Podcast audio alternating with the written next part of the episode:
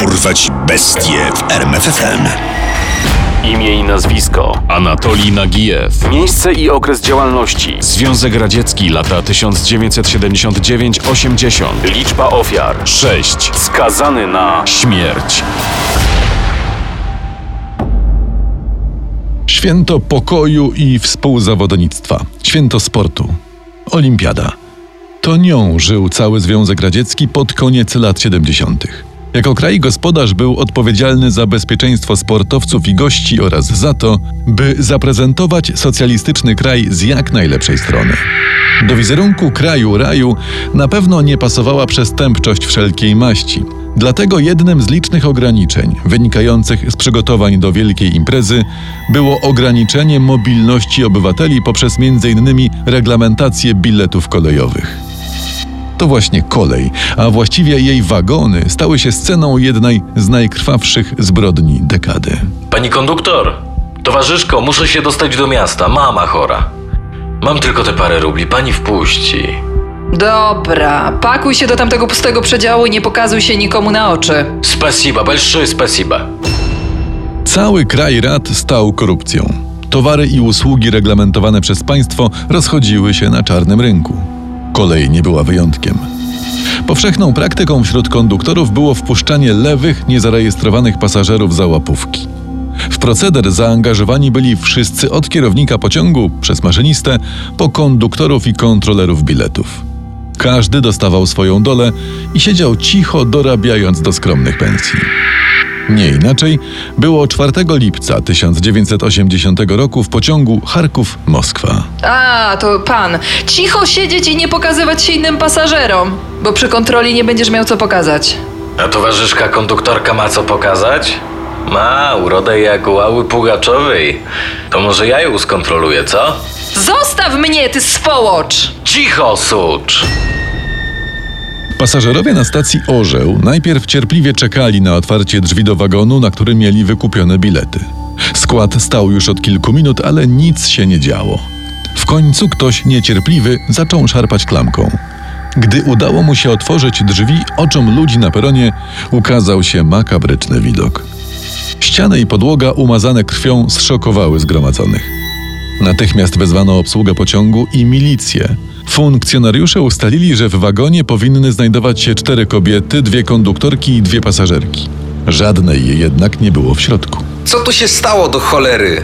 Trzeba sprawdzić cały pociąg. Jeśli nic nie znajdziemy, ruszymy wzdłuż trasy. W jednym z sąsiednich wagonów milicjanci znaleźli śpiącego mężczyznę. Woń alkoholu nie pozostawiała złudzeń co do tego, dlaczego ogólne poruszenie nie wybudziło delikwenta ze snu. Był nim elektryk Aleksander Przysłucki. Delikwent zapierał się, że o niczym nie wie. Pijany zasnął i tak minęła mu trasa. Wyjaśnienia nie wywarły większego wrażenia na milicjantach. Stał się on od razu pierwszym podejrzanym w sprawie, w której na razie nie wiadomo było tak naprawdę o co chodzi. Wzdłuż trasy pociągu wysłano patrole. Wkrótce nadeszły meldunki. Obywatelu dowódco, znaleźliśmy w sumie cztery ciała kobiet. Wstępnie wygląda na to, że zadźgane i wyrzucone z pociągu. Sprawca był bardzo brutalny. Dalsze oględziny wykonane przez biegłych wykazały, że niektóre z nich zostały zgwałcone, prawdopodobnie po śmierci. Śledczy natychmiast wrócili do wątku pijanego elektryka. Ten w areszcie nie przyznawał się do niczego, zasłaniając się pijaństwem i snem, jednak na jego butach odnaleziono krew i, jak wynikało z rejestru biletów, był on jedynym mężczyzną podróżującym wówczas w tym wagonie. Siłą rzeczy stał się głównym i jedynym podejrzanym. Gadaj, gnido! Zabiłeś je? Zabiłeś je, żeby ośmieszyć Związek Radziecki na oczach świata. Tak? Sabotażysto jeden? Wizja zostania gwiazdą pokazowego procesu skłoniła elektryka do mówienia. Zeznał, że wybudził go hałas trzaskających drzwi do przedziału. Gdy otworzył oczy, zobaczył zakrwawionego mężczyznę z nożem w ręce. Siedź cicho. Baby zażynam jak kury, ale facetów nie ruszam. Miał mu powiedzieć sprawca, zanim wybiegł z przedziału. Milicjanci, nie mając bezpośrednich dowodów przeciwko Przysłuckiemu, podjęli ten trop. W toku śledztwa poproszono rodziny ofiar o szczegółowe opisy rzeczy osobistych zabitych kobiet, w tym biżuterii. Zdjęcia i opisy zostały rozesłane po lombardach. Tymczasem śledczy zastanawiali się, jak sprawca, nie mając biletu, wobec panujących obostrzeń, dostał się do pociągu. Sprawa się wyjaśniła, gdy przycisnęli maszynistę. Zeznał w szczegółach, jak wyglądał nielegalny proceder zabierania lewych pasażerów funkcjonujący na radzieckiej kolei. Obywatelu dowódco, dzwonił właściciel jednego z lombardów. Podobno jakiś facet przyniósł do niego pierścionek pasujący do opisu. Charakterystyczną biżuterię próbował upłynnić w Lombardzie Grigori Dugin, znany już organom ścigania drobny przestępca. Niezwłocznie zatrzymano go i poddano przesłuchaniom. Wynikało z nich, że Duginowi sprzedaż pierścionka zlecił jego znajomy, niejaki Anatolij Nagijew. Szybko sprawdzono, że i on ma bogatą historię kryminalną. Nagijew urodził się w 1958 roku w powiecie irkuckim. Jego dzieciństwo było trudne dla rodziców. Chłopiec był nieposłuszny, nauka mu nie szła i nie stronił od agresji wobec rówieśników. W młodości wymarzył sobie karierę cyrkowca i rzucił się w wir treningów. Chłopak o wzroście nie przekraczającym 160 cm zbudował siłę i kondycję, która budziła respektu każdego, kto stanął mu na drodze. Nie budził jednak sympatii płci przeciwnej. W relacjach z kobietami problemów przysparzała mu gwałtowna i zaborcza natura. Dziewczyny zrywały z nim kontakt szybko posmakowawszy awantur i przemocy. To wzniecało jego niechęć do kobiet i prowokowało inne metody zaspokajania popędu. Nagijew zaczął napadać na młode kobiety i je gwałcić. Rozochodził się po pierwszej ofierze, która pod groźbą śmierci nie zgłosiła napaści. Kolejna również wolała milczeć. Dopiero trzecia ze zgwałconych przez niego dziewczyn zgłosiła sprawę na milicję. Nagijew został aresztowany i trafił do kolonii karnej nie mając nawet 20 lat. Wyrok opiewał na 7. Dzięki wieloletnim treningom i wrodzonej potężnej agresji, niewielki nastolatek w pierwszym starciu zmasakrował współosadzonych tak brutalnie, że od razu zyskał respekt i spokój ze strony więźniów. Nadali mu ksywę wściekły. Przedstawienie premierowe było tak skuteczne, że w trakcie odbywania kary nie musiał więcej brać udziału w awanturach. Zyskał opinię dobrego więźnia, rokującego resocjalizację, a co za tym idzie, szansę przeniesienia do łagodniejszej placówki. W 1979 roku trafił do zakładu półotwartego i zyskał możliwość pracy przy wyrębie lasu, do którego musiał dojeżdżać pociągiem. Ej, krasawica! Dokąd jedziesz? Nie zaprosiłabyś na herbatę? Pozory resocjalizacji kryły żądną krwi nienawidzącą kobiet bestię. Jego pierwszą ofiarą kolejowych mordów była młoda dziewczyna, którą poderwał w pociągu, a potem zgwałcił i zamordował w jej własnym domu. To była próba, test bezkarności, który zdał, będąc poza podejrzeniami.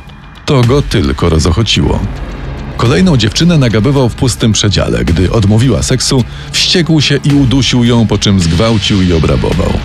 Być może wpadłby szybciej, gdyby nie fakt, że załogi pociągów ukrywały proceder nielegalnych pasażerów i nigdy nie pojawiał się na liście możliwych podejrzanych. Panie władzo, weźcie się za mojego tole. On dobry chłopak był, ale niegrzeczny, no.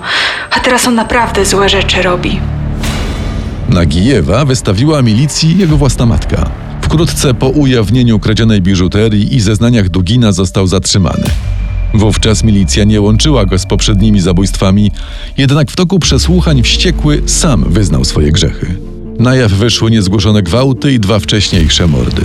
Łącznie 23-letni Anatolij miał na swoim koncie około 30 napaści, co najmniej 3 potwierdzone gwałty i 6 brutalnych morderstw. Uwaga śledczych przykuł jeszcze jeden szczegół. W mieszkaniu Nagijewa znaleziono coś na kształt ołtarzyka ku czci popularnej wówczas piosenkarki Auły Pugaczowej. Tak, ona jest piękna. Ona byłaby moim trofeum. Chciałem dopaść ją w Moskwie, ale nie udało mi się. Obsesja Nagijewa na punkcie gwiazdy radzieckiego showbiznesu miała odzwierciedlenie w wyborze ofiar. Większość tych, które na celownik trafiały umyślnie, była w typie urody reprezentowanym przez piosenkarkę. Wyjątkiem były trzy z czterech kobiet zamordowanych w pociągu relacji Charków-Moskwa. Tam Nagijew został nakryty podczas napadu na upatrzoną konduktorkę przez jej koleżankę z pracy, co zmusiło go do zabicia także i jej.